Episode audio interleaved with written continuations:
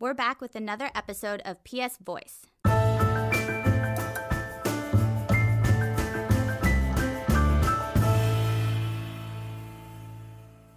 This time with featured guest Mark Leonard, director of the European Council on Foreign Relations, in a discussion moderated by former editor and foreign correspondent for The Economist, John Andrews. The conversation today U.S. foreign policy and a post liberal world order. What's at stake now that Trump is at the helm, and how will 2016's populist upheaval play out in the year ahead? My name is John Andrews. I'm a contributor to Project Syndicate myself, and it's my great pleasure to introduce Mark Leonard, who is the director of the European Council on Foreign Relations. And from the press, we have Leonardo Maisano, who is the London correspondent of Milan's leading financial daily, Il Sole 24 Ore. And we also have Slavomir Sierakowski, who is the editor of the Warsaw based Krytyka Polityczna, or Political Critique in English. This first section is Mark Leonard on Trump. Mark Leonard, welcome. Uh, we live in what the Chinese call interesting times. I, we're cursed, perhaps. and obviously, the sort of the big, I suppose, event of the last few months has been the rise of Donald Trump, culminating in his election as the new president of the United States. Uh, what do you fear, what do you hope, what do you expect from Trump's foreign policy? I fear that Trump is going to make the United States uh, into the biggest source of disorder on the world stage. And I think there are three main reasons for that. Firstly, because he is questioning American security guarantees. He said that he won't defend NATO countries if they don't defend themselves. He's told Japan and Korea to get nuclear weapons. He's told Saudi Arabia that they can pay for their own security. So that means in the three big theatres in the Middle East, in wider Europe, and in East Asia, we're likely to see arms races as uh, American allies hedge against uh, being abandoned by the United States and rivals probe America. I mean, he had a point, though, on NATO's expense, uh, defense spending, didn't he? Uh, well, absolutely. And, and in one sense, what he's saying is nothing new. President Obama, President Bush, every American president since the end of the Cold War has said that Europeans need to do more to defend themselves. But what he did was he's raised questions about whether the US will back countries. So that's the first kind of big source. The second kind of thing which is worrying is that he seems to be the first president uh, in a long time who doesn't think that the liberal order which the United States created serves America's interests.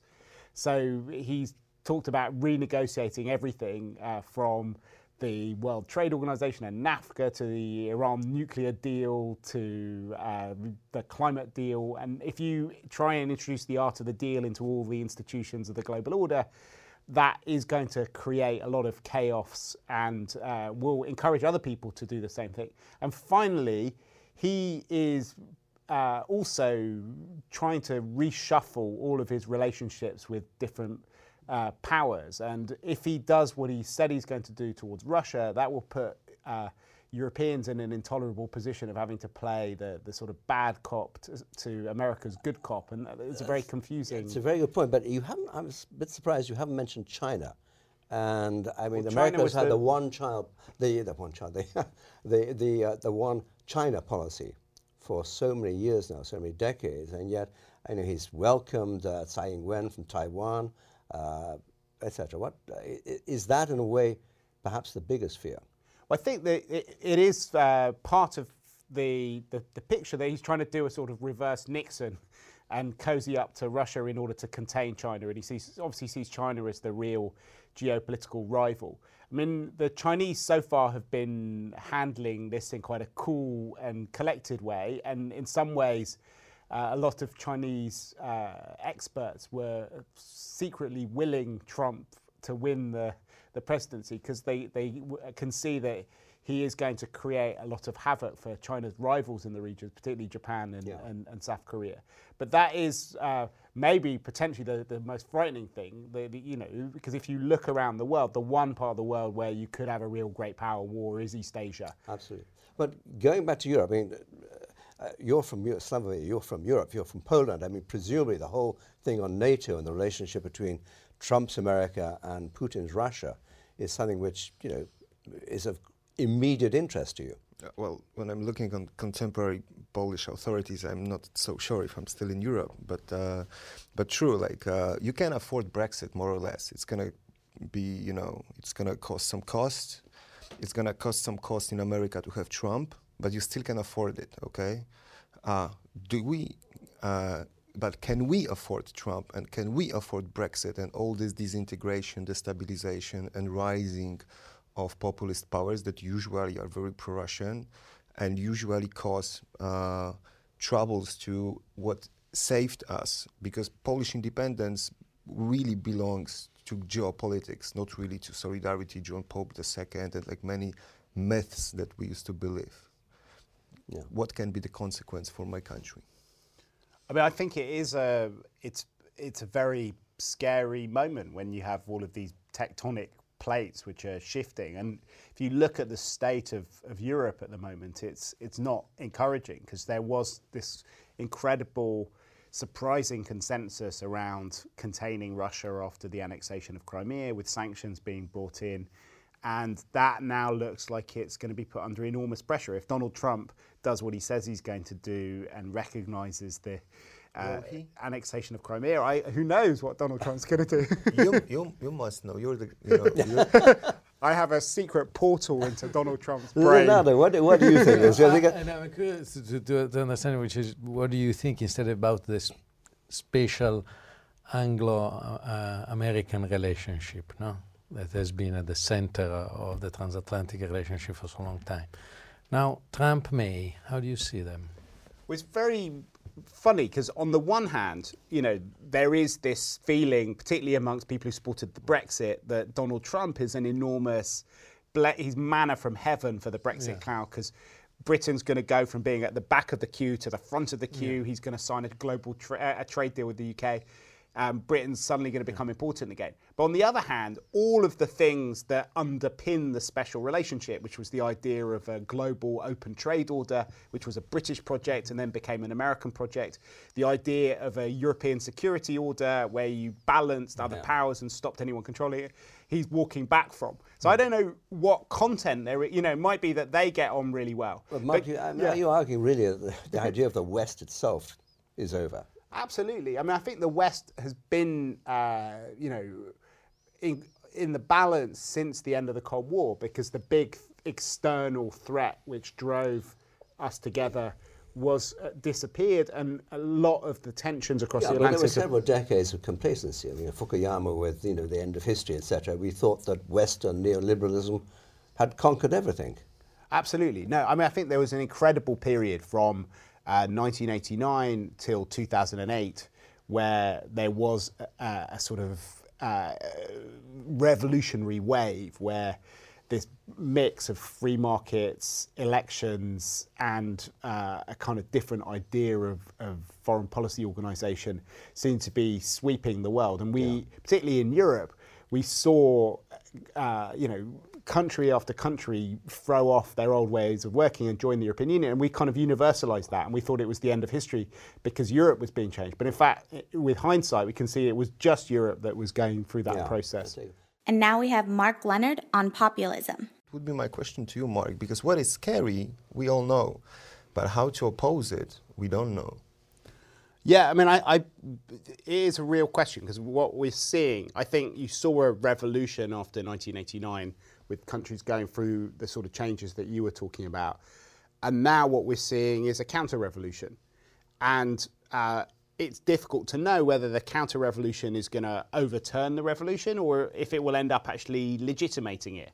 You know, in a way, it was communism and socialism that saved capitalism and free trade by uh, making it more legitimate and by creating a, a basis where the majority of populations could actually embrace it. I think the the challenge now is to see whether some of the energy which is embodied by Trump, by Marine Le Pen, by UKIP, by the Five Star Movement in Italy, that anger and that frustration with uh, a lot of the things which uh, went along with the, the, the, the progress of the post Cold War period uh, can be harnessed to, to debug the system so that it ends up being more legitimate at the end of it. Um, and that is, you know, it's, it's, too early to tell whether uh, what we're going to see is a complete overthrow of the system. Some things look pretty difficult to reverse. The Brexit, actually, in many ways, is more irreversible than Trump. I mean, there'll be another election in four years' time if the world survives. Uh, another president might act differently. How do you, how do you rate the role played by the media in this um, fake news that have been uh, floating around? Uh, uh, as an engine behind uh, the populist movement, both in Europe and in the US? And I think that you know what we've seen is nothing less than uh, a complete uh, dislocation of, of all of the political institutions, from the media to political parties to the, the ways that we kind of organise uh, our debates and discussion about what's uh, happening in the world, and the rejection of the mainstream media is similar to the rejection of the mainstream political parties that defined our democracies for the last few decades. And do you um, agree, Slavomir? Because it seems to me that actually I mean, there's much more fake news in the United States than there was has been in Italy, for example. I don't know about Poland. Well, unfortunately, we, as always, are or we would like to be the 51st state of United States. Uh, and if, at least in this case, we are. Like fake news, of course, are everywhere, and we live also in the era of post-truth. Uh, well, mainstream became unelectable everywhere, and of course, like uh, both for parties and for for media. But I'm thinking like how we can fight with this post-truth uh, era because I don't believe that truth can be the answer of post-truth. If it would be, then well, we wouldn't live in the era of post-truth. So what do you think? Like we should. Uh, overcome it being more powerful, more harsh, having less, less scrupulous, like, or what should we do? I mean, I, I do think that uh, part of the challenge for us is to understand how divided different societies are. So if you look at all the countries that I'm familiar with, you have an almost 50-50 split, which is quite profound. My worry is that there's been a sort of doubling down um, on that divide. So Hillary Clinton's campaign in the US was very much about appealing to all of the groups who felt that they'd been disenfranchised from the future, but were part of this emerging democratic majority. And if you appeal to all of these different minorities in that way, it's not that surprising that you get a counter mobilization from, from the kind of white working classes who feel like they're disenfranchised. This next section is Mark Leonard on Brexit. With regards to the, yesterday's speech of Theresa May, was it the country or the party? Which was the priority? Oh, it's always been the party. I mean, there's a very clear hierarchy of interest for Theresa May, and it's not that different from the hierarchy for David Cameron. David Cameron. So, number one is the unity of the Conservative Party. And then number two is her long-term obsession, which is just reducing the number of foreigners coming into the into the UK. Then uh, there is a question about uh, taking back control and escaping the clutches of the European Court of Justice. And only after that do you get worried about things like economic benefits. And then, you know, if there's any time left at all, there was about one paragraph on on foreign policy, cooperation, the security order, and the other issues that we were talking about in that speech. And it does show the extent to which there's been a kind of shrinking of mm. the, the horizons in the UK. This country that, you know, 200 years ago created globalization through empire and industry that kind of spread the world is now uh, obsessed with the micro politics of the governing party and has got almost no bandwidth for anything else. But do you believe that the, the threat, if you want to call it in this way, that Theresa May showed yesterday is sustainable? So do you think this country, the UK, has the ability to sustain some sort of fiscal dumping or, uh, you know, trade war with, with Europe? I, I don't know. I mean, there was a huge contradiction between the different goals that Theresa May set out because she said that she wanted to make Britain stronger, more united, more equal, and more open to the world. And uh, it seemed like a strange way of doing it. You know, we, withdrawing from the single market to, and shrinking the British economy, um, creating a constitutional crisis yeah. with Scotland, Wales, and Northern Ireland uh, threatening social mm. dumping uh, doesn't necessarily make it more equal. and then more open to the world. It's a bit exactly. odd if you look at the way that Britain seems to be walking away from some quite long-standing bits of European foreign policy. So, you know, uh, she was attacking the two-state solution, which was one of her things. That people are wondering whether Britain's going to stand up for the Iran nuclear deal, yeah. which it tried to invest in. So, it is a bit uh, uh, difficult to see how uh, the detail of our policy delivers on the slogan. I have a question about some hidden um, I don't know how to put it, but uh, worrying danger um, in the speech of Theresa May when she was like suggesting that if we will not find a good solution for the London city, we can uh, turn Great Britain to be a tax haven, uh, neighboring European Union. Yeah. Is it possible, or is it the real aim, or it's just uh, you know bargaining? Well, I think it's you know, uh, all sorts of things are possible. And after 2016, I'm very reluctant to, to make any predictions with great certi- with great certainty. But it seems uh, slightly contradictory on the one hand to, to look at the things which were driving the 52% who voted for Brexit, which were a lot of concerns about high levels of immigration, about inequality, about being left behind by globalization uh, and then um, the idea of, of, trying to turn Britain into Singapore on steroids, which some mm. Brexiteers wanted, where you have a, a, kind of very low tax economy that lets people basically fend for themselves. but your point is quite well taken. It's very difficult to imagine Britain, regardless whether it's the United Kingdom as it exists or, mm. or minus Scotland or whatever. It's difficult to imagine the UK as, a, as Singapore on steroids. It really is. Yeah. But Slavomir, uh, I mean, if you think in terms of, of Brexit, I mean, surely Poland really is, is likely to suffer the most from any uh, restrictions on migration. Remember, we are also worse off yeah. uh, the fact that so many people and so many young and you know, healthy, sure. strong people immigrated. So, well, I was, I'm not sure about it, and but I don't see many people willing to go. Uh, and anyway, anyway, they can also go to Germany. They can go to America again. Or well, I'm not that sure now. It's a good tourist yeah. destination now.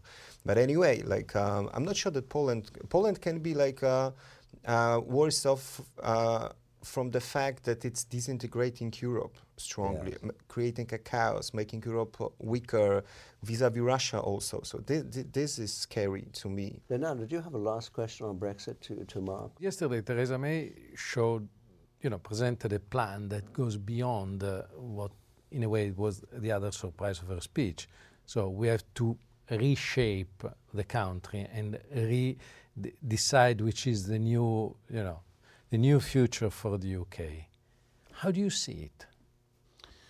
I, I mean, I find the UK uh, to be going through this really, really profound identity crisis when Margaret Thatcher was Prime Minister, she incarnated a certain idea of Englishness, particularly English nationalism, and there was she defined England against the rest of the world. There were kind of enemies outside, General Galtieri, the Soviet yeah. Union, and then enemies within, the miners, yeah. left-wing professions, etc., and ethnic minorities. Yeah. And then Tony Blair and David Cameron basically reinvented what Britishness meant, and they moved from a kind of ethnic, religious, white kind of post-imperial identity into a more civic mm. identity that celebrated values and creativity, which was yeah. quite open to the world, and that empowered a large number of people, and they suddenly felt British again. Mm. And then the people who had felt British under Margaret Thatcher suddenly felt that they were the kind of disempowered minority, yeah. and the Brexit vote was the revenge of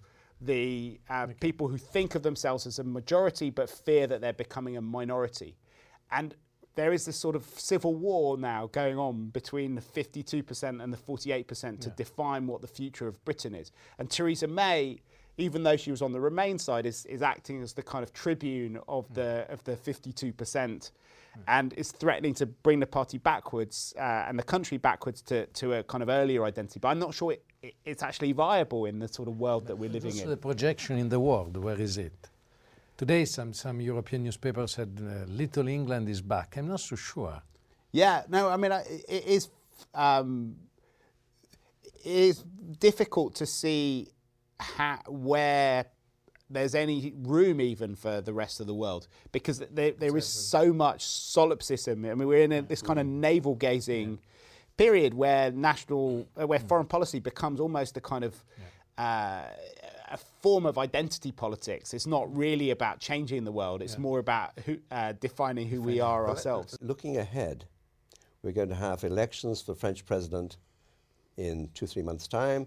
We're going to have uh, the Bundestag elections in the, in the fall. Netherlands, Uh, we've got the Netherlands election before that. Italy. Uh, Italy. will the wave of populism keep going on, or, or, or has it broken? Will the tide, to mix my metaphor, start receding? You Yeah. have to. This is this is your big gamble now, Mark. I think it's still got quite a lot of, uh, of, of the, the wave's still got quite a lot of energy in it, and will it will sort of carry on moving forward. Either because populists are going to win in in these different elections, or because the mainstream elites fear that the only way that they can challenge it is by channeling those forces themselves, and that's what we're seeing with Theresa May. And I think François Fillon, if he gets elected. Um, is going to be elected on a populist anti-Muslim wave rather than acting as a kind of uh, barrier to it. And that is definitely, I think, going to be the big story of 2017 as a continuation of, of that wave. I don't know whether it will break because other people adapt to it and find ways of channeling that energy into reformist projects which can uh, help to sustain the, the institutions of the European Union and the liberal order, or because it's such a catastrophe when Donald Trump gets into power that people. We will see. I think we are condemned to be living in interesting times for a few more months yet. Uh, Mark Leonard, thank you so much for being our guest today. Thanks for listening to PS Voice. Go beyond the news with Project Syndicate by following us on Twitter, Facebook, and by reading our greatest minds at www.project-syndicate.org.